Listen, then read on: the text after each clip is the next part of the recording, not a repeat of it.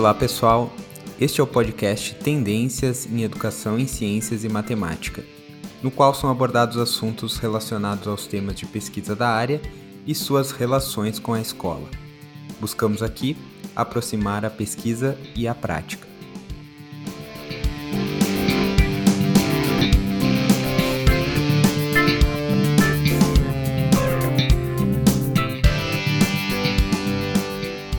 Olá pessoal, neste episódio eu, Tobias Espinosa e meu colega Lucas Ogliari conversaremos com o professor Lang sobre o Pergunte ao C R E F. O professor Lang é graduado em Física pela Universidade Federal do Rio Grande do Sul, U F R G S, mestre em Física também pela U F R G S e doutor em Educação pela Pontifícia Universidade Católica do Rio Grande do Sul.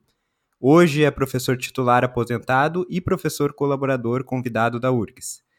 E também, né, é o maior inimigo dos terraplanistas brasileiros. O Pergunte ao C R E F, que é coordenado então pelo professor Lang, é uma página da internet que faz parte das iniciativas do Centro de Referência em Ensino de Física, por isso a abreviatura C R E F, que é localizado no Instituto de Física da U F R G S. Ele tem como proposta responder questões instigantes ou intrigantes, né? Em um artigo recentemente publicado na Revista Brasileira de Ensino de Física, em que o Lang faz uma descrição do site, de seus impactos, depois de mais de dez anos que o site está no ar, eu retirei alguns exemplos de questões. No fio neutro de nossa casa passa corrente elétrica? Qual é a força de impacto da laranja que atingiu o para-brisas do automóvel? Por que lentes de óculos fazem sombras? E a minha favorita, porque tem uma razão pessoal, é: água aquecida no forno de micro-ondas pode explodir? É favorita, Lang, porque...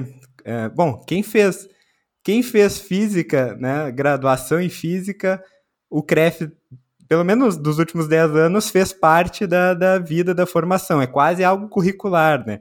E passou, essa questão foi a primeira que eu, que eu entrei em contato e eu lembro que foi minha mãe. Minha mãe perguntou, disse que ouviu falar que se colocasse a água no micro-ondas ela ia explodir. Daí me perguntou se era verdade. E aí eu busquei na internet e caía. Não sei se era o site do C R E F já, mas era, era uma postagem tua. E eu, foi a primeira vez assim, que eu tive contato. Depois na graduação teve várias, né? A da, a, a da angulação das lombas, várias que a gente, que volta e meia passa na, no, na, é, na galera. Aí, mas... da angulação. Passa, essa, essa lomba deve ter uns quarenta e cinco graus. cinquenta graus é, é, essa é muito então, boa, né? Mas antes então de a gente começar a entrar nas, nas questões, eu queria te agradecer, Lang, por ter aceitado conversar conosco. É uma grande honra. Como eu disse, quem faz física e quem está perto dos físicos acaba esbarrando nessas questões, nas suas respostas, nas suas palestras, então é, uma, é um grande prazer te ter aqui conosco. Prazer é meu. Excelente. Queria que tu falasse um pouquinho de ti, um pouquinho da tua história, como é que tu começou aí com a física, com uh, o ensino de física também. Conta aí para nós um pouquinho da história. Bom, eu... Eu fui fazer física por causa de um professor que eu tive no então científico. Né? Naquela época, isso é década de sessenta, uh, o ensino, os últimos três anos do, do ensino médio, ou era clássico, né, para o pessoal que tinha vocação para as humanas, né? Ou o científico, né? Que era para quem queria ir para engenharia, medicina, enfim, para pra, pra, pra as carreiras com formação mais científica. Né?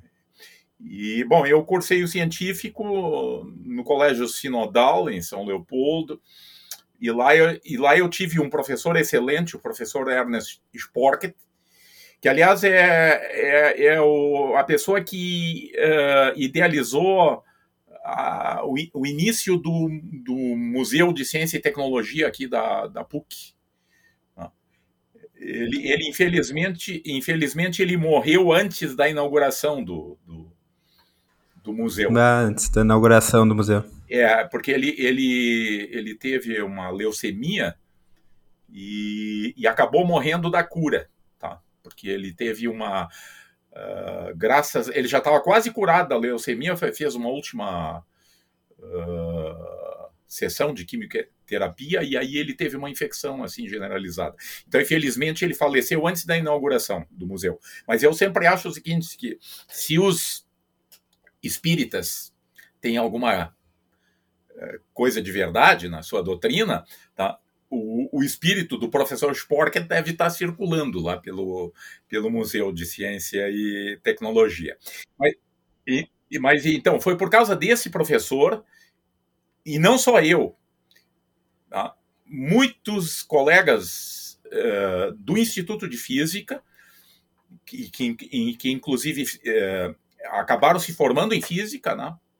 Uh, e foram meus colegas lá, foram alunos do... do, do do professor Sporket. E só da nossa turma iniciou no curso de Física, nós éramos uns quatro, acho. Tá?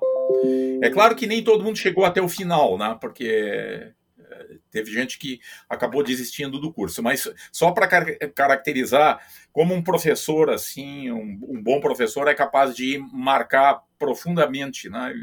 e, e decidir, inclusive, que muitos dos seus ex-alunos tenham seguido, né, como, como físicos. Né? Sim, eu de- sim. Eu depois tive a oportunidade de ser colega dele, porque eu ainda na, no, no último ano da graduação, que eu, eu, eu então já estava lecionando, eu trabalhei com ele no, no Colégio Sinodal, né? E depois a gente foi colega na, na P U C. Lá nós também fomos colegas. Tá? Então, é, é graças a ele que eu fui para a Física. Tá? E naquela época do, em que eu entrei, em sessenta e nove, os vestibulares da Universidade Federal do Rio Grande do Sul não eram unificados. Tá? Tinha diversos vestibulares. Por exemplo, para a Escola de Engenharia tinha um vestibular, tinha um vestibular para a Faculdade de Filosofia, porque a, a Física fazia parte da, da Faculdade de Filosofia. E, então, se tu querias uh, entrar na Física, por exemplo, tu, fazia, tu prestava um, um primeiro vestibular, que era, um, digamos assim, a parte geral para entrar uh, uh, uh, uh, na Filosofia. E depois tinha uma prova específica, inclusive de questões dissertativas de física. Tá? E, e cada, então, cada escola, cada instituto da, da, da, da U R G S tinha um vestibular. Tá? E, bom, eu estava bem decidido em fazer física. E eu me decidi, eu estava em dúvida, assim, bom, vou fazer física, vou fazer engenharia. Isso era uh, uh, quase o final do terceiro ano, quando então eu, um dia, na saída de uma aula de laboratório, eu disse para o professor Sporket, né, e ele sempre contava essa história depois, eu, em função dessa aula de hoje, professor, eu decidi fazer física. Porque naquela, naquela aula nós determinamos a carga do elétron, tá? Por métodos eletroquímicos. Tá? Ok? E antes dessa aula, a gente teve um, outra, um, um, um, um outro experimento em que a gente determinou o número de Avogadro. Tá? Uhum. Por um procedimento que existe, quem tiver interesse pode procurar no, no, nos velhos livros do P S S C. Tá? Era, um, era, um, era um experimento proposto lá na, na, na, naqueles livros, tá? Para determinação do número de Avogadro. Bom, aquilo para mim foi marcante. Né? É, não tanto pelo resultado que a gente encontrou, porque a gente errou em, em três ordens de grandeza. Tá? Uhum. E, e era isso mesmo que o, que, o, que, o, que o experimento permitia, mas tu chegar em dez na vinte, tá? Por número de Avogadro, tá? A partir de um, de uma, de um experimento extremamente simples, tá? Isso para mim foi impactante. Tá? E em seguida veio esse experimento da determinação da carga do, do elétron. Tá? E então isso foi decisivo para mim fazer a, a optar Uh, por fazer física. Mas mesmo tendo optado por fazer física, eu acabei me inscrevendo uh, na engenharia também. Até porque os vestibulares aconteciam em momentos diferentes. Tá? E primeiro aconteceu o vestibular de Física em, em fim de dezembro, e lá por meados de janeiro uh, foi o vestibular da engenharia. E eu tinha pensado assim, bom, se eu não entrar na Física, eu talvez entre na engenharia. Uma coisa que nunca iria acontecer, porque o vestibular da, uh, da Física não tinha concorrência das engenharias. Não. E, e, e daí eu pensei, bom, eu, eu não, vou, não vou ficar parado. Não. Se eu não entrar na Física, eu posso talvez entrar na, na engenharia. Me inscrevi nos dois vestibulares. Não. E fiz o de Física, saiu o resultado. Não. E era o que eu queria. Mas aí eu já estava preparado para fazer engenharia. Eu disse, não, vou fazer engenharia.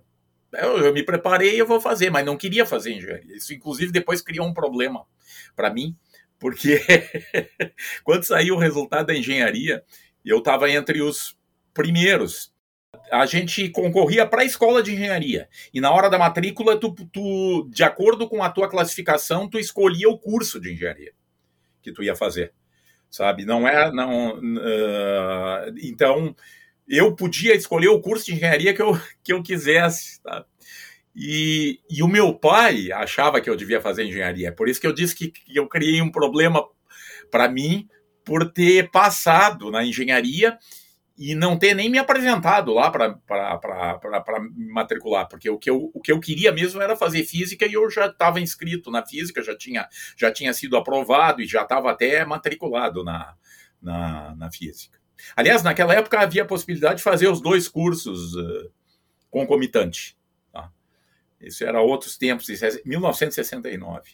Tá? Então, é... é, é essa é a minha decisão por, por, por fazer Física. E logo também por fazer licenciatura. Não. Eu, eu, eu não queria fazer bacharelado, porque eu queria ser professor. E, e aí eu ouvi muitas vezes, durante o curso, inclusive de professores meus, mas tu tens capacidade para fazer o bacharelado. Não. Por que que tu vais fazer licenciatura, né? Porque havia todo esse preconceito, né? De que... Havia quem ia... I A, né? É. Pois é. E... Mas então, é, é, é, é, é, esse é um pouco da, da, da minha história. Aí eu me formei em setenta e dois e já em setenta e três eu já era professor da Unisinos. Tá? Uh, e... E, em seguida, eu, eu era também professor colaborador na, na U R G S, porque eu estava já fazendo mestrado em, em Física, mas aí tu dá aula por... Até eu queria, eu queria dar aula para ter experiência, e, mas não recebia absolutamente nada, porque era um trabalho voluntário, tal, de professor colaborador. E eu sei bem como é. Isso é setenta e três, então eu entrei na Unisinos, nas, uh, uh, setenta e quatro eu já estava dando aula na U R G S como professor colaborador, setenta e seis eu entrei na P U C, uh, e em setenta e oito eu entrei na U R G S com, com, com, com, com concurso. Uh, e até oitenta e quatro eu trabalhei nas três universidades uh, simultaneamente. Ah, era professor da, da Unisinos, da P U C e da, e da U R G S. Ah. Então, é... Não era dedicação exclusiva ainda? Eles queriam. O Instituto de Física sempre teve a política de dedicação exclusiva, quarenta horas, né, com dedicação exclusiva. Como o meu concurso tinha sido para vinte horas, né, porque o concurso foi para vinte horas, eles... O pessoal do Instituto de Física não podia me obrigar a assumir o regime de quarenta com dedicação exclusiva. E, senão eu, eu uh, digamos assim, pela filosofia do Instituto de Física, isso aí não era bem visto. Tá? Tanto que nós éramos só dois naquela época. que não éramos uh, em regime de D E. E, bom, isso perdurou. Eu, em noventa e quatro, eu acabei me desligando também da, da, da, da P U C, né? Porque em oitenta e quatro eu me desliguei da Unisinos, e em noventa e quatro eu me desliguei da P U C, e aí eu fui para quarenta horas com D E na, na U R G S. Nessa tua história, Lang, como é que entra o Pergunte ao CREF? Esse professor, ele já, que te inspirou, ele já fazia questões, instig... resolvia questões instigantes, ou foi, é, foi uma é, coisa é, tua é... mesmo? Não, eu acho, eu acho que... Bom, eu aprendi muito com ele, né? E ele... A cabeça dele estava sempre funcionando em torno do, do que, que ele podia fazer. Ele, ele entrava em qualquer lugar, assim, numa loja e, tá, e, e via alguma coisa. Ah, isso aqui dá para fazer algum um experimento. E, e esse era o professor Sporket, né? E, mas, para mim, sempre foi muito desafiador, mesmo antes do Pergunte ao, ao CREF, tá? Uh, me envolver com essas coisas assim mais uh, polêmicas, né? Não? E, porque o, o, o Pergunte ao CREF, ele foi criado em dois mil e dez. Tá? Então, é, é, na, na minha vida, é, é bastante recente. Uh, e, e muito antes, então, do Pergunte ao CREF, eu estava envolvido, né, com, com algumas coisas assim uh, instigantes, inusitadas, né? Por exemplo, o, o célebre estudo que provavelmente vocês ouviram falar da Lua e dos bebês, né? Ah, sim. uh, uh, que aconteceu no início dos anos uh, dois mil, né? uh, e Esse estudo me levou a receber muitos e-mails desaforados de uh, astrólogos. Ah, imagino. Eu lembro que tem uma entrevista tua, na, acho que é a Adriane Galisteu, né? É, isso é em dois mil e quatro, foi, exatamente. Foi, exatamente. Mas foi em função disso? Não, ainda não. Foi, foi, foi. É foi? Porque, é. porque, porque a Adriane, a, o pessoal do S B T estava querendo fazer um, um programa sobre a Lua. E aí deve ter colocado na internet e deve ter aparecido o meu trabalho, até porque, é, como é, é uma, uma coisa assim reconhecida pela academia, o, o Google ranqueia no, no, no topo, né? Tá? E, e, e aí, então, foi, foi assim que eles fizeram contato comigo para mim ir a São Paulo, lá participar daquele programa com a Adriane Galisteu, onde tinha aquela astróloga, que, aliás, era esposa de um físico da P U C. Naque, naquele momento, ela já não era mais esposa dele. E ela me disse antes... É, ela me disse antes do programa, porque a gente se encontrou numa sala lá, que eu estava lá aguardando, e ela entrou, e aí ela se apresentou para mim, perguntou o que, que eu estava fazendo lá. Eu disse, não, eu vim participar aí do programa. Ah, então é o mesmo programa e tal. E ela achando que eu era astrólogo. E eu, daí... Eu disse, não, eu sou físico. Ah, o meu ex-marido é, é físico. Depois do programa, comentando com colegas lá no Instituto de Física, o, o, o, um colega, o Durão, não sei se tu conheceste o Durão. Tá? O, eu ouvi falar bastante. O, né? o, Durão, o Durão conheceu o casal na época, né? Então, que eles estavam juntos. Porque o, o, o marido da astróloga era professor da P U C do, do, do Rio, né? E interagia com o, o, o, o Durão, né, como físico. E ele disse para o Durão que ela ganhava mais do que ele, né, com, com, com esses... Acredito, acredito. Esses trabalhos de astrologia, porque ela é especializada na Lua. Tá? E o calendário lunar muda todos os anos. O livro que ela, que ela vende, eu não sei se ela ainda está, deve estar tá ainda. Tá? Todos os anos o livro tem que ser reeditado, porque o livro do ano anterior não vale para o próximo ano, já que, já que o calendário lunar é, não é sincronizado com o calendário solar. Então, a, o... o Os, os, as efemérides lunares vão acontecer em momentos uh, diferentes, né, ao longo do ano.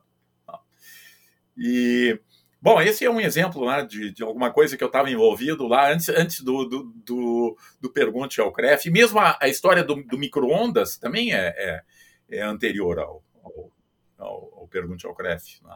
A, a pressão e o volume nos balões de festa, né, que, que também é uma coisa bem contra-intuitiva, né, também é anterior ao, ao, ao Pergunte ao CREF. Na verdade, todas essas coisas acabaram indo lá. Hoje a gente pode encontrar postagens tratando desses, desses temas. Tá? Mas aí tu queria saber como é que foi o Pergunte ao CREF? Tá? Como é que aconteceu isso? Onde é isso? Como é que surgiu? Então, partir, pelo jeito, tu já estava envolvido então, com as questões e... Eu respondia, naquela época, eu respondia no Yahoo Respostas, a partir de dois mil e quatro, dois mil e cinco. Conheceram o Yahoo Respostas? Sim, ah, claro, muito. Tá. Me salvou de muita coisa. É. E, e, mas eu entrava lá e respondia as questões que eu achava que valia a pena responder. Não, porque sabe como é que é? Ali tinha aquela, aquela coisa assim, ah, pelo amor de Deus, me, me, me, uh, qual é o... o tempo de viagem, já que a velocidade é tanto e, e a distância a ser percorrida é tanto. É, é, é, a, a maioria das questões é assim, de, de, eram de alunos de ensino médio que estão lá desesperados. Queria fazer o trabalho. Um trabalho que, é. Tem que fazer o trabalho para ganhar nota. Isso, vai ganhar nota. Tá? Mas aí eu encontrava algumas questões que eu achava interessante. Tá? E respondia lá. E... E muitas dessas questões eu divulgava lá entre os meus colegas. Tá?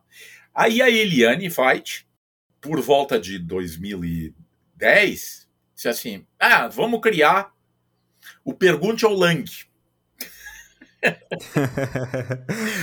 Aí eu disse, olha, Eliane, eu até topo criar... Que, que, que seja criado um, um site aí para a gente responder, mas não pode ser Pergunte ao Lang. Tá? Até porque eu não tenho capacidade para responder sobre qualquer coisa que vai entrar lá. Tá?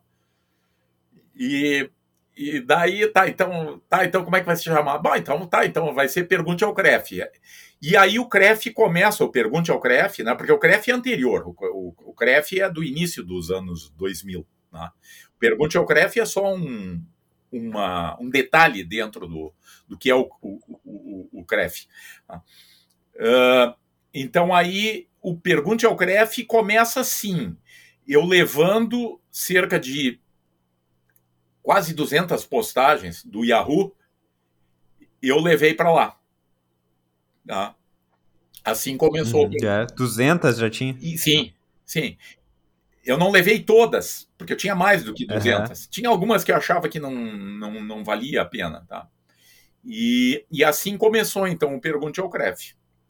Tá. E aí, em seguida, divulgando isso na, no Facebook. Tá? E aí, a, o, o, as, o, o Pergunte ao CREF acho que adquiriu bastante visibilidade por causa das postagens que eu fazia no, no Facebook. Né? Cada, cada, cada questão dessas, então, eu divulgo lá no Facebook, em, atualmente em quarenta comunidades de física. Tá? Hoje mesmo. Eu uh, uh, divulguei uma questão aí que é uma resposta sobre termômetro infravermelho. Acho que tu recebeste, Tobias, talvez não tiver. Sim, recebi. Não, não, não, não, não, não olhaste ainda. Não olhei ainda, mas recebi. Mas então, uh, tu recebeste pelo WhatsApp, né? Mas eu, uhum. eu divulgo lá pelo Facebook e aí isso dá a, vi- a visibilidade inicial, né, para pra, pra, as postagens. Depois, em alguns dias, o Google já pegou. E aí as pessoas estão acessando por outros caminhos, né, via, via Google. Porque, de um modo geral, se o tema que, o, que, que, que, que alguém pesquisa no Google está discutido no CREF, ele aparece no, no topo da...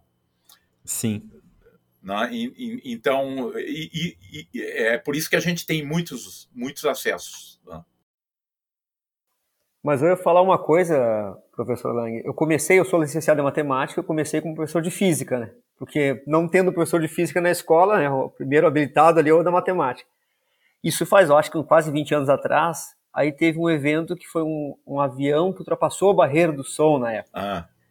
Aí os alunos queriam explicação. porque na época não tinha Pergunte ao CREF, e eu fui pesquisar, e também a internet, o Google, né, na época estavam nascendo, uhum. assim, né, e eu, para encontrar explicação em livro didático, eu revirei internet, livro didático. Se tivesse Pergunta ao, ao CREF na época, certamente vocês iam receber. Essa... Até que eu queria deixar para quem está ouvindo aqui, ó, como é que tu definirias o Pergunte ao CREF? É um site de pergunta e resposta, professor? Assim? Sim. Quem tem dúvida sobre física, Sim. como é que funciona? Sim, nós respondemos questões uh, de física, né? Eventualmente até uh, de alguma outra área, como matemática... Mas é o, o foco mais é, é em física mesmo. E, e não questões de sala de aula. Tá? Não é aquela, que, aquela questão do, do, do menino que está lá querendo a resposta para amanhã, porque está para responder para o professor dele. Tá? Não é esse tipo de questão que a gente responde. Tá? Então, as, as nossas postagens... Nesse momento já ultrapassam mil e seiscentas postagens. Eu digo que quase tudo já está respondido no, no, no CREF. Está faltando, tá aí, como é que você, tá faltando como é que vocês acham o tempo para responder isso aí? Dá uma demanda de trabalho, certo? Não deve ser fácil, sim, né? Sim, sim. É, assim, ó, é, é, eu respondo a maioria das questões. Mas eu, eu só vou responder questão que eu acho que tem competência para responder. Então, uh, frequentemente entra questões que, que, que não são para mim. Tá? E aí, normalmente eu converso com a, com a professora Eliane Feit, e aí a gente procura algum colega lá do, do, dentro do Instituto, né? Apesar de que nós também temos respostas de pessoas de fora. Tá? Colegas de outras universidades já, já responderam. Ah. E, e, e então, a, as questões que aparecem lá são muito heterogêneas, porque vai desde coisas assim, da, da, da, da cabeleireira lá que está achando que ela pode usar a panela de pressão para esterilizar o seu material, se ela pode fazer isso e dispensar a autoclave. Tá? Isso para lembrar assim, uma questão... De, ou, ou da pessoa que comprou um equipamento, tá? que, e no equipamento está escrito cento e vinte e sete volts, mas na residência dela é cento e dez volts, tá? O que não existe mais, né? cento e dez não existe desde do final dos anos, é, é, é, é, mas aí a pessoa acha que é cento e dez e comprou um equipamento que está que, que, que tá escrito cento e vinte e sete, tá? E ela quer saber se dá para... para usar aquele equipamento. Tá? E, e depois tem muitas questões bem técnicas, tá? Tá? Que é acadêmicas, assim, pessoas que têm lá dúvidas sobre algum detalhe de física bem específico. Então, tem de tudo, tá? no, no, no, no Pergunte ao CREF. Tá? E o pessoal costuma se identificar assim, ah, eu sou professor tal, eu sou aluno... Nas perguntas também? A, a, a identificação lá é muito simples. Tu só coloca o nome, o endereço, até para poder rece- receber a, a resposta, o endereço de e-mail, e a pessoa especifica ainda a profissão. Tá? Não, não, não passa uh, disso. Né? Mas então, a, às vezes, só pela pergunta a gente já vê uh, que tipo de pessoa tá, tá, tá perguntando, né? Ok? Mas então tem muito professor uh, acessando, né? e, e eventualmente perguntando. Né? Tem muito aluno também. Né? Uma, uma professora aí de Santa Catarina que fez contato comigo pelo Facebook, ela disse, ah, professor, eu agora eu tenho que olhar o, o, o, o Pergunte ao CREF todos os dias, porque os meus alunos olham.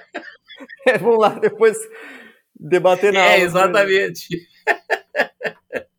Não, e aí tem várias coisas que são meio contraintuitivas que bota o professor em, em maus lençóis, né? Tu pega aquele dos balões lá que tava é, falando, é, que lá tu pega, o aluno vem, leu a postagem no CREF, vai lá e é. atestar o professor pra ver se ele sabe.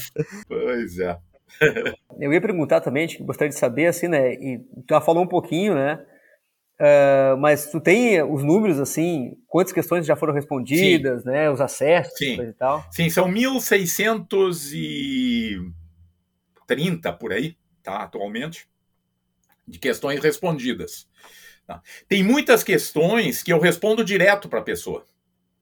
Tá? Porque, ou porque já está respondido no CREF, ou porque é uma dúvida que não, não vale a pena ir para o pro, pro, pro, pro CREF. Tá? Então, uh, uh, mas postagens, então, a gente tem mil e seiscentas e poucas. Tá? Nesse momento, nós temos de duas a quatro mil visualizações por dia no, no site.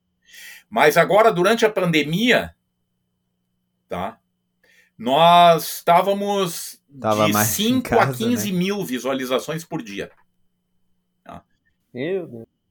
É, é que daí eu acho que o pessoal está preso em casa, estava mais em casa, né? Agora caiu. A partir de junho do, do, do ano passado, começou a cair, que é o, porque aí a, a, a pandemia começou a, a, a ceder, né, um pouco, e, e aí isso refletiu no número de acessos no, no, no CREF. Mas então a gente tem sempre, no mínimo, duas mil visualizações, tá, por dia.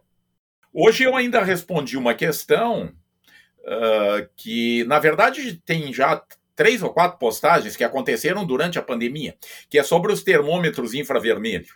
Tá? Sim, sim. Porque uh, não sei se vocês recordam que o pessoal estava lá delirando sobre o, o, esses termômetros. E, a, e agora uma, uma repórter me encaminhou aí uma série de questões e eu respondi hoje.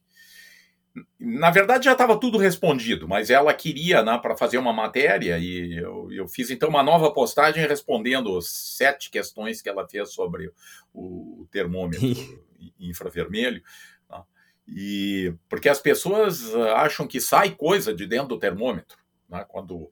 A única coisa que sai do termômetro é, o, é um feixe de laser que não tem nada a ver com a, com a, com a medida da, da temperatura. É, é, só, é, é só a pontaria do termômetro, para dizer qual é a região que o, que o termômetro está monitorando. Né? Porque o termômetro só recebe. Né? Ele recebe a radiação infravermelha que vem do, do corpo da pessoa e, e, e, e por ali infere a, a temperatura corporal.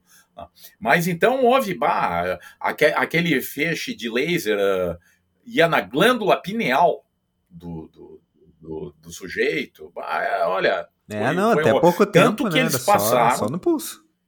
A, a, a, a medir a temperatura no pulso, mas é, é completamente inócua essa, essa, essa temperatura medida no pulso, porque no pulso, eu até discuto isso nessa postagem, no pulso a temperatura é dois ou três graus abaixo da, da, da temperatura na, na testa. Tá? Então no pulso nunca vai se detectar um estado febril. Tá? Então é, é, essa medida no pulso, ela, ela é só para inglês ver. Ela não tem nenhum valor para detectar se o sujeito está febril ou, ou, ou não. Mas por que, que eles passam? No início eles estavam apontando para a testa, mas aí veio todo esse delírio sobre o que o, aquele laser entrava e fazia não sei o que na, na glândula pineal, porque a, a glândula pineal está atrás da, da testa, né? Tá? E, e daí passaram a, então, a fazer essa medida no, no pulso.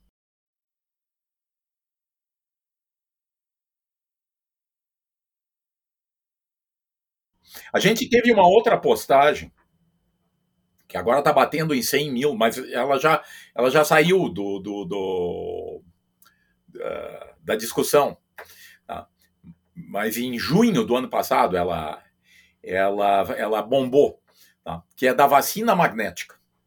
Não sei se vocês viram que, que o pessoal estava constatando que as vacinas, principalmente a Coronavac, tá? A Coronavac estava produzindo magnetismo nas pessoas, tá? Porque coisas colavam no corpo da pessoa, moedas colavam no corpo da pessoa e tal. Tá? E essa, essa postagem que se chama Vacina Magnética, ela está com quase cem mil visualizações. Tá? E foi eu e o Fernando Kokubum, tá? Ah, nosso colega, é, colega é, que, que uh, fizemos essa postagem. Tá? Quando, na verdade, o que as pessoas estavam vendo é um efeito de aderência que acontece independentemente da pessoa estar vacinada ou não. Moedas colam no corpo, é fácil de, de mostrar isso. Ainda mais quando está suado também. É, mas, mas mesmo com a pele seca, né? mesmo, mesmo com a pele seca, a moeda cola. Né?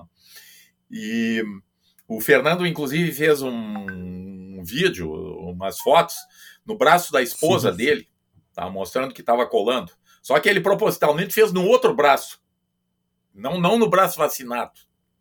Tá? Sim. E então, durante a pandemia, a gente teve bastante envolvido também com algumas dessas fake news. Certo, mas, e, mas ao longo da história aí, Lang, quais foram as que tu achou mais interessantes, as postagens que tu, que tu gosta, assim, pessoalmente, ah. que tu, tu tem orgulho delas? Ou não, né? Bom, eu, eu, tenho, tenho, eu tenho umas histórias, uma história muito, que eu acho muito interessante, tá? que é, é, é, é sobre uma postagem relativa a carregadores de celulares, tá? Consumo de carregador celular. No passado, até a, a, a, a, havia uma mensagem que aparecia no, no visor do, do, do, do, dos, dos celulares que dizia que o, então a, tinha acabado o processo de carga e desligue o o aparelho, tá? Da... Tire, né? Da... E aí as pessoas ficam intrigadas com aquilo enquanto consome o, o, o aparelho, uh, uh, o carregador de celular. Principalmente se ele fica, a dúvida das pessoas é se o, se o carregador fica ligado lá na tomada, mas não fica carregando o celular. Porque o sujeito deixou o carregador na tomada e tirou o celular. Tá? O que, que pode acontecer? Porque na cabeça das pessoas pode... Aquilo está sempre entrando energia, tá? E aí, de repente, pode acontecer alguma coisa mais séria. Tá?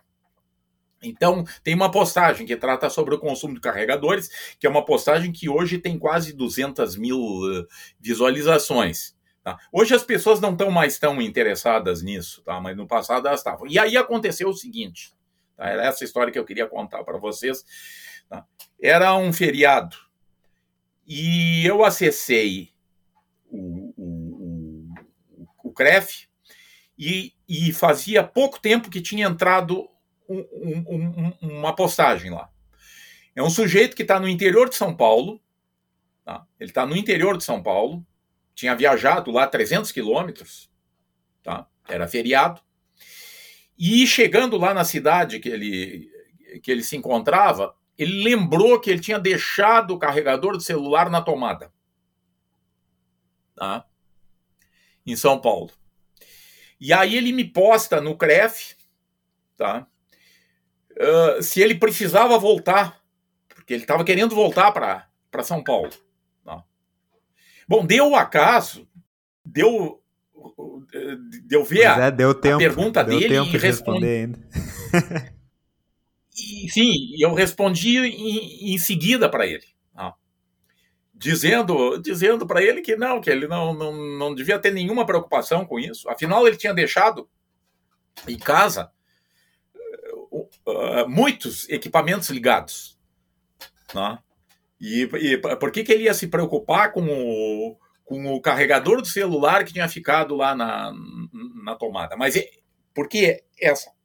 Essa preocupação, essa história, mal, eles não têm compreensão, né, de que, bom, se não, se, não, se não sai nada do carregador, também não entra.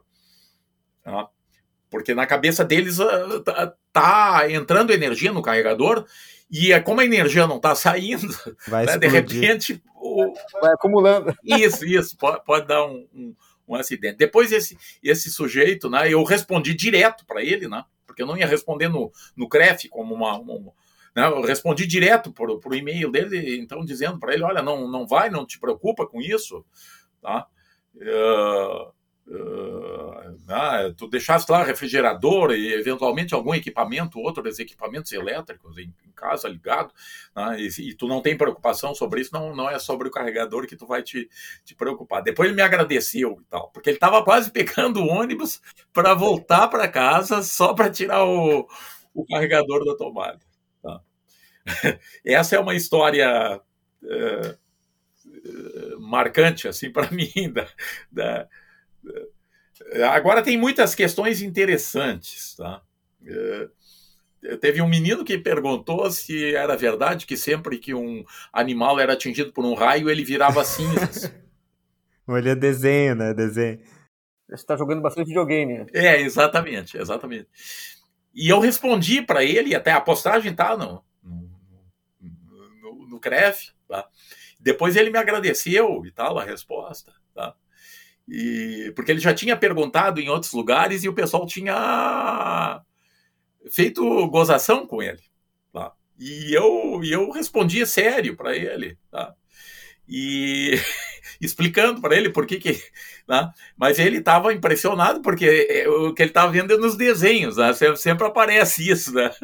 O, o bichinho lá atingido pelo raio e depois... É, os olhinhos caem depois é. também. Por que, que os olhos caem depois da, das cinzas? Essa eu vou mandar para ti lá no... É. no Muito bom. É. Eu, tenho, eu tenho várias que são marcantes para mim, né? Que eu, que eu, as mais antigas, principalmente, mas essa do que eu tinha te falado da chaleira... Da chaleira não, da, da água do, explodir. Tem a dos, dos eclipses, né? Que a gente consegue ver... Eu, eu, eu tenho uma persiana, eu conseguia ver um eclipse eu, durante o dia, eu achava o máximo também, foi o que eu vi nas tuas postagens, aquele lá, o, dos, o do ângulo do, da, das ruas que eu tava falando desses dias, a gente tava subindo o morro lá, que eu tava falando que eu tava correndo, né, e meus amigos estavam perguntando, ah, tu que é físico aí, qual é a angulação desse... dessa, dessa estrada aqui, daí. Ah, daí eu perguntei quanto vocês acham que é, setenta graus, sessenta, aí rendeu conversa, né, rendeu conversa. setenta graus é pra É, eu tô escalando o negócio. Eu sempre digo, uma, uma escada, uma escada para subida confortável, tá? É, ela tem a, a largura do degrau, é, é o dobro da uhum. altura, tá? Isso dá uma inclinação de vinte e sete graus. Tá? Aí, é muito fácil. A gente encontra essa, esse tipo de escada em edifícios e tal. Tá? É muito fácil testar a impossibilidade de subir numa rampa como essa, de vinte e sete uhum. graus. Tá? É só botar uma, deitar uma tábua por cima da escada e tentar subir. E aí a pessoa vai ver que ela tem que ir de gatinhas. Senão não tá? consegue. E por, isso, e por isso é escada, e por isso não é plano inclinado. Tá? E, e, mas as pessoas têm ideias uh, bem erradas sobre inclinação de rampas. Ainda mais se tu tá correndo e subindo uma rampa dessas. O conceito de ângulo é bastante abstrato. É muito mais fácil pensar na, na inclinação percentual, né? Que é o que os, é. os construtores de telhado, eles, se, se, eu, se eu chamar um sujeito que constrói telhado e disser que eu quero um, uma inclinação de dez graus, ele não vai saber. Agora, se eu disser para ele que o, que o telhado tem que ter uma inclinação de dezoito por cento, ele, ele uhum. sabe o que, que é. A cada metro na horizontal sobe dezoito centímetros. Né? Isso é dez graus de inclinação. Né? Mas a, as pessoas não sabem é, pensar em termos de, de ângulo. É muito mais fácil pensar em inclinação percentual, e daí quando a gente pensa em inclinação percentual, a gente vê que uma inclinação como essa da escada de vinte e sete graus, que é, é, é cinquenta por cento de inclinação, hum. né? Quer dizer, tu anda um metro na horizontal e sobe meio metro. Não. Eu até acho que na, na A B N T, se for olhar a questão de acessibilidade e de rampas, ele está por percentual. Sim. Não só na A B N T. O manual do DENIT. Tá? Eu baixei o manual do DENIT, vocês podem baixar. tá? Que especifica, dá todas as, as orientações para quem for construir uma estrada. Né? Porque, por exemplo, se vai concorrer aí na, na, na construção de uma estrada, tem que estar tudo dentro da, da em conformidade com a, o projeto, tem que estar em conformidade com as normas do, do DENIT. Tá? Lá não existe ângulo. Todas as inclinações, eu até brinco com os meus amigos engenheiros, tá? Eu digo, é, eu, eu, é, os engenheiros civis têm muita dificuldade de pensar em ângulo. Tá? Tanto que o manual do DENIT não especifica ângulos. Ele, todas as inclinações são inclinações percentuais. E, e a, eu lembro da tua palestra, né? Só para o pessoal que está ouvindo que não, sei lá, não, não viu ainda a postagem. A maior rua, né, é, é cerca de vinte graus, né? Maior rua do mundo. É, a maior inclina... é. Tem a maior inclinação é, do mundo. É, é, é, é, é a... Parece que agora já, já tem uma outra rua com uma inclinação um pouquinho é. maior do que essa, tá? E que entrou pro... Pra, como a, maior, a rua mais inclinada, mas durante muito tempo é, é a Baldwin Street em Dunedin, em Nova Zelândia, que tem dezenove graus de inclinação. Tá? E, e é, é a rua mais, era a rua mais inclinada do mundo. Tá?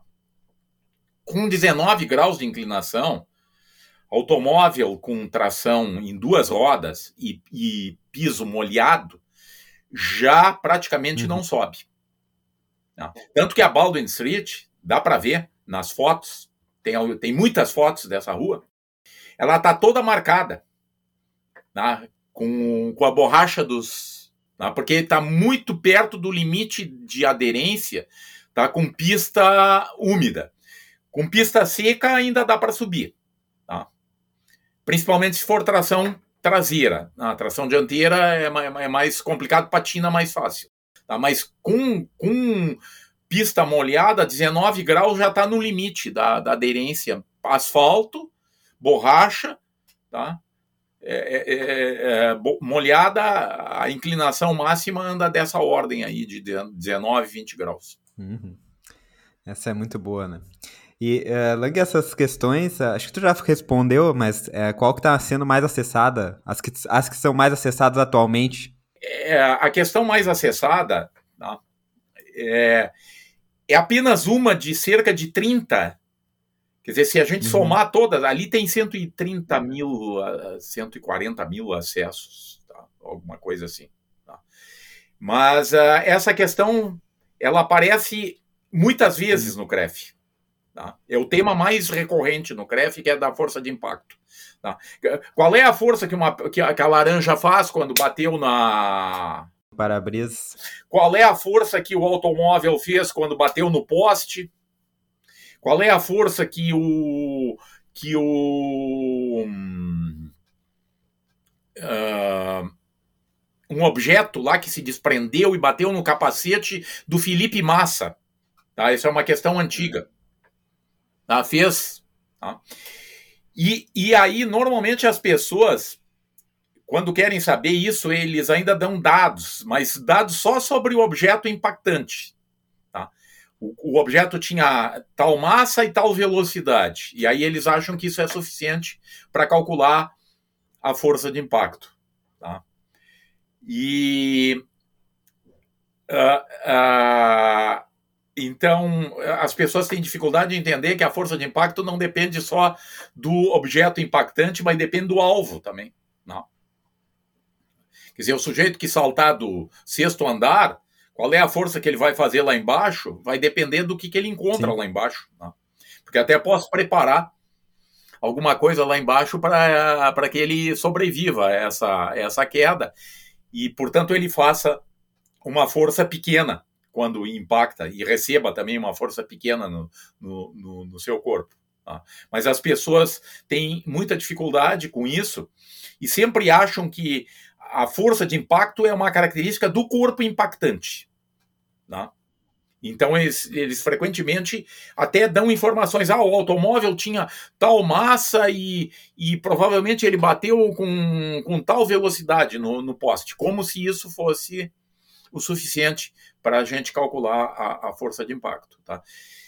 E, então, essa, essa é uma questão recorrente, tanto que eu criei uma categoria no CREF, que é força de impacto. Uhum. Tá? E lá tem cerca de trinta postagens. Tá? Mas uma dessas postagens está aparecendo no topo, da, tá? que, eu, que eu olhei agora. Tá? Outra postagem que é muito acessada, tá? e que está lá entre as dez mais acessadas, é se a pressão no botijão de treze quilos é diferente da, da, do botijão de quarenta e cinco quilos, que é uma questão extremamente interessante e que tem uma física muito interessante por trás dessa questão. Tá? Porque as pessoas têm uma intuição errada de que o tamanho do botijão tem alguma coisa a ver com a pressão. Uhum. Quando, na verdade, o que interessa é que lá dentro tem um líquido convivendo com vapor e a pressão de equilíbrio independe da, do tamanho do botijão, independe da quantidade de líquido que ainda sobra dentro do botijão, porque a pressão de vapor saturado da, daquela substância que está lá, né? E que, bom, a, a coisa é um pouquinho mais complicada porque aquela substância não é pura, né? Normalmente é uma mistura de propano com butano e tal. Se fosse só propano, era muito fácil de responder qual é a pressão. Né? É, a vinte graus Celsius é sete atmosferas. Tá? Se eu tiver um botijão com propano, e se ainda existe a fase líquida lá dentro, não importa quanto de líquido. E não importa também o tamanho do botijão. A pressão seria sete atmosferas. Tá? E, mas as pessoas acham que no botijão maior, a pressão deve ser maior. Tá? Mas eu fiquei pensando agora, professor, é, as questões que, que tem só uma via, como a do impacto, talvez, né, pensando no ensino, é, algum material didático faz esse, esse, esse, não faz esse contraponto. Talvez trabalhem com questões onde só tem essa... essa historinha, ah, o impacto, a velocidade, coisa e tal, então quem vai perguntar tem essa ideia que esses são os dados necessários também, sim, né? Sim. Se tem uma compreensão, né, vem talvez da escola, né, que se esses dados são suficientes, porque se distanciam um pouquinho da realidade, sim, né? Bastante, talvez. É, é. é, até porque se tiver uma questão de impacto em algum livro, tem mais uma informação, né, que é o, o, normalmente o que eles fornecem é o tempo de duração da... Sim. Tá? Aí, bom, massa, velocidade, tempo, né? Aí tempo de duração do impacto, né? Só que o... Como é que tu vai pegar isso na prática? É, agora, como é que tu vai saber isso, né? A, a, gente, a gente tem acesso indireto a uma outra informação e que, é, que aí dá para resolver, tá? Porque essa fica marcada, por exemplo, no, carro, no automóvel que bateu no poste, tá?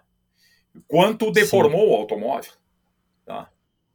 Então, com essa informação, dá para fazer uma avaliação da força. Massa, velocidade e distância para parar. Né? Porque aí eu até posso estimar o tempo de, de, de parada. Mas o problema clássico num texto de física, tá, se for de impacto, é, é, é fornecer o tempo já. Tá? Dá o tempo e daí... Tu, tu calcula. Só que na prática é muito complicado da, da gente avaliar o tempo. Aliás, nós avaliamos muito mal esse, esse tempo de impacto. Né? É, quando a gente calcula esse tempo, a gente vê que ele é muito pequenininho. Aliás, teve uma questão do Enem que o tempo de impacto que eles deram contra o capacete do sujeito, porque... É, a questão do Enem tem que ser contextualizada, né? Então é um, é um tijolo que cai e bate no, no capacete, tá? E se eu não me engano, a duração do impacto é um décimo de segundo, tá? Se o impacto daquele tijolo demorasse um décimo de segundo, tá? Atravessava o corpo do sujeito. Tá? Porque... Nossa. Porque é, é, é só pegar a velocidade, tá? A velocidade, ele chegou lá a dez metros por segundo. A velocidade média para parar é cinco metros por segundo. Um décimo de segundo dá meio metro de deslocamento. Ou seja, teria entrado para dentro do capacete e esmagado a, a cabeça. Ou seja, o sujeito que formulou a questão Tá? A questão tem resposta, né? É uma questão do Enem, dessas tenebrosas questões do Enem, mas essa até tem resposta, porque o, o aluno até responde, mas ninguém pensa no que está por trás daquele tempo de impacto de um décimo de segundo. Acho que um décimo de segundo é um tempo de impacto muito pequeno, não, ele é enorme. Né? Para esses processos é um tempo muito grande. Aí tu falou, já acho que a questão mais inusitada, né, que tu, tu achou no... no C R E F, chegou a falar já da questão mais inusitada, assim. O, o que, que a gente veria se o mar desaparecesse? Ah, é, interessante. É uma questão legal, né? Ah, tá. E, bom, daí, para dar uma resposta sobre isso, tem que contextualizar. Aqui no nosso litoral, a gente já vê uma, uma imensidão de areia, né? E, e, e, e, porque a descida é muito, muito lenta. De repente, né? Se a terra é plana, você mas é... em outros lugares. é. Mas em outros lugares a gente poderia ver coisas bem mais interessantes, né? Nessas ilhas que estão que estão no topo de uma montanha submersa, né? Se o mar desaparecesse, o sujeito ia, ia se dar conta que está numa montanha com alguns quilômetros de, de altitude, né? Mas então as pessoas estão pensando, né, sobre isso e, e, e, e perguntando. Né? E, às vezes não é fácil de... Às vezes a gente até tem que fechar mais a questão para poder responder, né? E outra coisa também, professor. É, vocês perceberam alguma mudança, assim, nas perguntas ao longo do tempo, né? E na pandemia também, se teve algum impacto, já falasse, pessoal... Perguntou mais, né? Contemplou mais a, a natureza e é, não, coisa e tal. Assim, ó, quando eu falo em acessos, não são perguntas, né? Porque uh, uh, a maioria das pessoas que anda pelo C R E F não pergunta. Eles estão lá olhando as, as, as coisas. Dá uma olhadinha, tá? Só. E, mas eu acho que não houve, uh, não, não, não houve uma incidência muito maior de, de, de questões durante a, a pandemia. Só apareceram esses temas da a gente vacina... Tem... magnética da... Bom, é, apareceram algumas é, coisas assim, sim, relacionadas, né, com, a, com, a, com a pandemia. E assim, a questão da... Tantas controvérsias que nós tivemos na pandemia em relação à vacina e coisa e tal, também teve o terraplanismo que veio nesses últimos anos assolando o pessoal da física, né?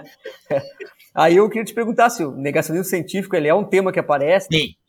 É, a gente tem uma categoria lá de notícias falsas, fake news, mitos, empulhações, e aí aparecem muitas coisas, a Terra plana é uma delas, tá? Apesar que eu tenho uma categoria lá só mítica Terra plana, tá? é, é, ela já tem quase cem postagens, tá? Sobre, sabe, tem alguns questionamentos dos terraplanistas que são muito interessantes de serem respondidos, que não, que não é... E que o professor, em sala de aula, tem... Eu acho que a maioria não tem condições de, é, de responder. Algum, tu vai perguntar para os alunos, até a maioria vai dizer, ah, não, a Terra não é plana, mas aí pede para explicar, começa a complicar, é, né? É, exatamente, exatamente. Tá, então, uh, então, a gente tem uma categoria lá específica para tratar da forma da Terra, tá? E... Eu, eu, eu sempre que eu respondo a uma dessas questões, eu sempre procuro transformar o limão numa limonada, tá? Porque tem questões bem interessantes envolvendo uma física bem legal, tá? Por exemplo, alcance de farol, e são, e, e são questões que não fazem parte do cotidiano assim da sala de aula, né? Né? E, aliás, eu aprendi muito respondendo essas questões, né? E porque tem coisas, né? Eu estava falando, por exemplo, alcance de farol, né? Como é que é essa coisa do alcance do, do farol? E se vocês olharem nos, nos dados, por exemplo, da Marinha, ou em todo mundo, em qualquer lugar onde tem dado de, sobre farol, tem dois alcances, né? Tem o, o que eles chamam de alcance geométrico, o visual, e o alcance luminoso, tá? E o alcance luminoso sempre é muito maior do que o alcance geométrico do farol. Até porque se, se eu quero que a luz chegue lá no, no lugar que é para é, ela chegar, o alcance luminoso tem que ser maior do que, do, do que aquele. Tá? E aí, então, os terraplanistas pegam um alcance luminoso para mostrar que tem uma coisa errada. Tá? E até porque farol não, não é só para ser visto por embarcação, né? Aviões também podem enxergar faróis. Né? E o alcance do, de um farol para um, por um, por um avião é muito maior do que para um sujeito que está numa embarcação. Né? Porque o, o alcance geométrico, que, é uma, que a Marinha chama de alcance geométrico, é esse que depende da curvatura da Terra e tu está num determinado nível. Eles estipulam lá cinco metros acima do nível do mar está o observador. Tá? E, bom, e tem que saber também qual é a altura do farol, e daí tu calcula o, o alcance uh, uh, visual do, do, do, do farol. Agora, para um avião, já não vale isso. Tá? Um avião pode av- avistar um farol de distâncias muito maiores se ele tiver alcance luminoso uh, uh, suficiente. Né? E assim tem muitas coisas in- in- interessantes, né? Relacionados com a, a, a forma da Terra e que não fazem assim parte do, da, da física que se ensina na escola, mas que os terraplanistas estão colocando, né? Tá? E, e as pessoas não sabem responder. Não. Além disso, nessa, nesse tema das, das fake news, né? A gente tem diversas postagens sobre mecânica quântica. Tá? Porque... coach quântico. Shampoo quântico. Esses, é, bom, enfim, esses exemplos interessantes, né, Lang? É, eu queria saber como é que tu entende essa, a contribuição do Pergunte ao CREF para a educação básica, né? Eu falei até da minha formação, como ela como esteve presente, e eu vejo isso, pelo menos quem estava quem estava próximo de mim, né? Mas tem algum retorno, assim, dos professores da educação básica? Como é que é? É, a gente, a gente tem algum retorno, mas é, não é uma coisa... A gente nunca f- tentou fazer uma ah, pesquisa. Ah, eu ia te perguntar se não isso, ia fazer não. uma... Analisar o impacto não, do Pergunte ao não, CREF não, na, não. na sala de aula. Isso é interessante. É, é, é, é eu nem... nem é, seria, eu acho que seria bastante complicado de avaliar isso assim, de uma maneira mais precisa. Né? Mas a gente tem depoimentos eventualmente de, de, de, de professores e de, e de alunos, inclusive coisas assim de... Uh, esses dias ainda recebi um depoimento desses, no, mas aí no Facebook, tá? O sujeito dizendo, bah, como foi importante para mim, agora o cara já está formado lá em engenharia, não sei o quê, mas ele lembra lá, dez anos atrás, tá, de... de ir para o CREF e, e, e procurar alguma resposta e ter encontrado lá. Mas então a gente, a, gente, a gente não sabe, assim, com detalhe, qual é esse impacto. Mas, eventualmente, aparecem pessoas uh, dizendo, né, que, que uh, encontraram respostas interessantes no, no CREF. E eu acho que a gente está dando uma contribuição importante, tá, para o ensino de, de física. Né? E atingindo outras pessoas que não tem nada a ver, né? Porque, como eu falei para vocês, tem muita gente que está perguntando lá, que são, que são coisas assim do, do cotidiano da, da, da São pessoa. Perguntas autênticas, né? A pessoa realmente tem aquela dúvida e ela vai atrás para ter uma resposta. É muito sim, interessante. Sim, sim, sim. Sim, uma, uma questão muito interessante, tá? é, foi do Genivaldo. Genivaldo é o nome do, do, do sujeito. Ele, é, ele, é, ele tem um reator de uh, produzindo metano. Tá? E ele produz mais metano do que ele consome. Tá? Então, ele, ele quer estocar metano. Tá? E ele, ele tem um compressor e ele usa o botijão de gás de cozinha, que é, os, que é o botijão mais fácil para ele, ah, e barato. Tá? E aí ele comprime, ele sabe muito bem que aquele botijão não pode botar qualquer pressão. E mesmo o compressor dele chega até quinze atmosferas. Tá? Não, essa pressão, aquele botijão lá resiste. Tá? Aí ele bombeia o metano lá para dentro e quando ele pesa, o botijão não tem praticamente nada lá dentro. Tá? E eu até calculei quanto ele, ele, ele consegue colocar para dentro do botijão. Em massa é cerca de menos de um quilo. Tá? E isso para ele é decepcionante, porque ele imagina que ele vai, que ele vai ter uma massa comparável à, à do G L P. Não, porque aquele botijão era um botijão de G L P. E aí a pergunta dele, professor, como é que eu faço para armazenar mais? Porque armazenar menos de um quilo, né, não, para ele não, não vale a pena. Né?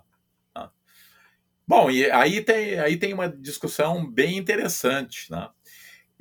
De que o metano não se liquefaz na, na temperatura ambiente. Né? ambiente. A, a, a temperatura crítica do metano, é, eu acho que é menos, da ordem de menos cem graus Celsius. Então, para liquefazer metano, tá? Diferente do, do gás liquefeito de petróleo, que é butano, propano, tá? que, li, se, que se liquefaz na temperatura ambiente, porque a temperatura crítica dessas substâncias é, é bem mais alta do que a temperatura ambiente, tá? O metano não, não tem como. Tá? Aliás, o G N V, a única forma de estocar G N V, uma quantidade razoável de G N V no, no, no, no tanque de um automóvel, é sob alta pressão. Né? Tem que botar duzentas atmosferas para ter uma massa lá para fazer uma viagem de algumas centenas de, de, de, de, de quilômetros. Tá? E, mas e, o Genivaldo tá, ele fica decepcionado, e, mas eu respondo para ele, não tem como. Porque ele acha que tem algum jeito dele botar mais metano lá para dentro do, do, do, do, do botijão. Ele quer liquefazer o metano. Né? Aí explico para ele isso. Ele depois me agradece. Ah, tá, professor, eu entendi. Pena. Ah, mas vê, essa é uma questão de uma pessoa lá que está envolvida, né, numa coisa bem, bem concreta. Né? E está tentando lá e, e não está conseguindo obter o resultado que ele está almejando e ele nunca ele vai obter. Não. Uma questão uma bem específica, né? De uma área bem específica de alguém que está trabalhando em casa lá com as suas coisas. Né? Tá, é, é, tá o, o impacto é, que tem, né? Tá, chega, vai, vai longe. Mas na educação, assim, Lang, eu tenho certeza é. que tem um impacto muito grande, tanto na formação ali dos professores, formação inicial, quanto na, na sala de aula, quando eles vão trabalhar com os alunos, como tu mesmo disseste, quase tudo que tu imaginar já foi respondido, deve estar repetindo questão em cima de questão, então quando o professor precisa de alguma resposta ou tra- lançar uma questão interessante, ele, ele pode ir ali e acessar, né? E tu pensa, né? A gente falou no início, ah, é, como é que tu te interessou por essas questões, mas na verdade essas questões as que são interessantes, as que fazem tu gostar de física, qualquer um de nós gostar de ciência. Então, quando tu lança uma questão dessas, mesmo que o aluno não tenha feito essa questão antes, naturalmente gera uma curiosidade para saber, para entender, né? Então, são questões genuínas que dá para usar, por exemplo, daqui a pouco um professor quer fazer um problema mais aberto, que os alunos vão ter que pesquisar, estimar valores. Então, tem um, um banco de, de, de informações no Pergunte ao C R E F que pode ser útil de diferentes maneiras para o professor, né? Para elaborar questões, para responder questões, para trazer o, o, a motivação, né, também para o aluno. Pois é, desencadeia uma discussão legal, né? A questão, por mais que talvez o tema naquele momento ali seja uma preocupação de um outro, de um profissional, de professor, mas se levado para uma aula, desencadeia uma discussão legal, né? E aguça também essa questão crítica, né, de querer saber, enfim, né, se isso aí funciona ou não, como é que acontece, isso é, é muito, muito legal. Interessante. É. E isso o pessoal gosta bastante, a gurizada curte, né, cara? A questão da curiosidade, aguçar a curiosidade um pouco, de que, querer ir mais além um pouquinho para saber se é verdade ou não, é. ou se é realmente e é trabalhar assim. Essa física mais conceitual, né, diferente dessa parte mais de fórmulas, né, equações que tá cheio no livro-texto, também traz mais interesse, geralmente, né? Porque a física, é, ela é conceitual, né? A gente usa a matemática também, mas ela é conceitual, então isso chama bastante a atenção da... dos alunos.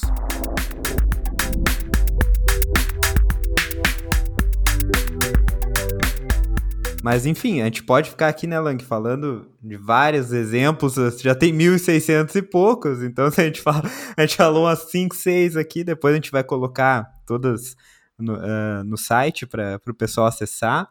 Mas eu, que, eu queria saber também se tu já tem, tem algum projeto futuro pro Pergunte ao C R E F, o que, que vocês pretendem? Só continuar? Só não, né? Continuar ou vão fazer, vão virar, vão fazer vídeos agora? O que, que vocês vão fazer? É, mas entrar em vídeo, eu, eu, a gente até tem levado uhum. alguns vídeos, quando eu faço alguma palestra e tal, tem sido convertido em, em vídeo, mas isso aí seria, eu, eu não tenho disposição para entrar mais nessa, tá? Porque é, fazer vídeo não é uma coisa simples, tá? E o, o, o C R E F já me dá, já dá trabalho suficiente. É, para mim me divertir, tá?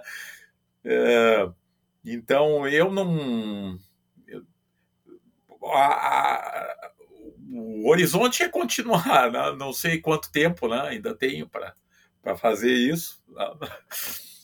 E não tem ideia de entrar, por exemplo, a fundo nessa feitura de vídeos, tá? Porque aí, aí seria uma outra coisa. É, demanda outras, outras coisas, né? Mais gente também, né? Para editar, para fazer um sim, trabalho sim. extra. E, e o divertido, é. pelo jeito que tu gosta, é responder, estudar ali para responder as questões. Né? Isso que é, é divertido. É. Dá para ver que, que te diverte é. com essas respostas. É. Mas olha só, professor, a gente está se caminhando mais para o final, né, Tobias, também? É, a gente tem... Na verdade, eu acho que o professor tem pano para manga para a gente ficar até de noite discutindo e conversando aqui, porque é muito assunto legal. Né? Uh, mas uh, aí cabe a mim agora fazer uma pergunta, né, que a gente sempre faz para o pessoal. Tá? Tu falaste lá no começo que uh, eu resolvi ser professor e coisa e tal, e essa pergunta aqui é... Talvez não seja fácil de responder, mas assim, ó... O que, o que significa ser professor de Física ou Ciências para ti, Fernando Lang? O que que... Se quiser responder isso para nós. Como é que é? O que que significa? O que significa ser professor de ciências, de física, de ciências para ti? Bom, para mim... Bom, para mim sempre foi muito gratificante ser professor de, de, de física. Né? E de ver o, em sala de aula, ver o, o olho do aluno brilhando com, com alguma... coisa que a gente está falando, está demonstrando, né? As minhas aulas sempre tiveram bastante assim um enfoque experimental, sempre que eu podia eu levava coisas para dentro da sala de aula e não ficar só no, no quadro negro. Não. É... O que eu posso dizer é que para mim foi muito gratificante, tá? A minha vida como é, professor. Muito bom, muito bom. Bom, uh, Fernando, a gente só quer te agradecer mais uma vez, né? Obrigado por ter participado conosco. Acho que a gente pode daqui a pouco programar um outro, né? Eu também queria mandar um beijo para a professora Eliane, que foi citada várias vezes aqui. É uma das, né, idealizadoras aí do, do, do C R E F, tá junto com a gente nos, nos projetos e, e tal. Mas, enfim, eu quero te agradecer muito por, por ter participado e conto contigo em outras oportunidades. Se tu quiser deixar mais algum recado, falar mais alguma coisa, fica à vontade. Ah, só, só convido o pessoal para quem não conhece entrar lá no site, dar uma navegada no site. Beleza. Então tá, obrigado, é professor. Valeu. Valeu mesmo, professor.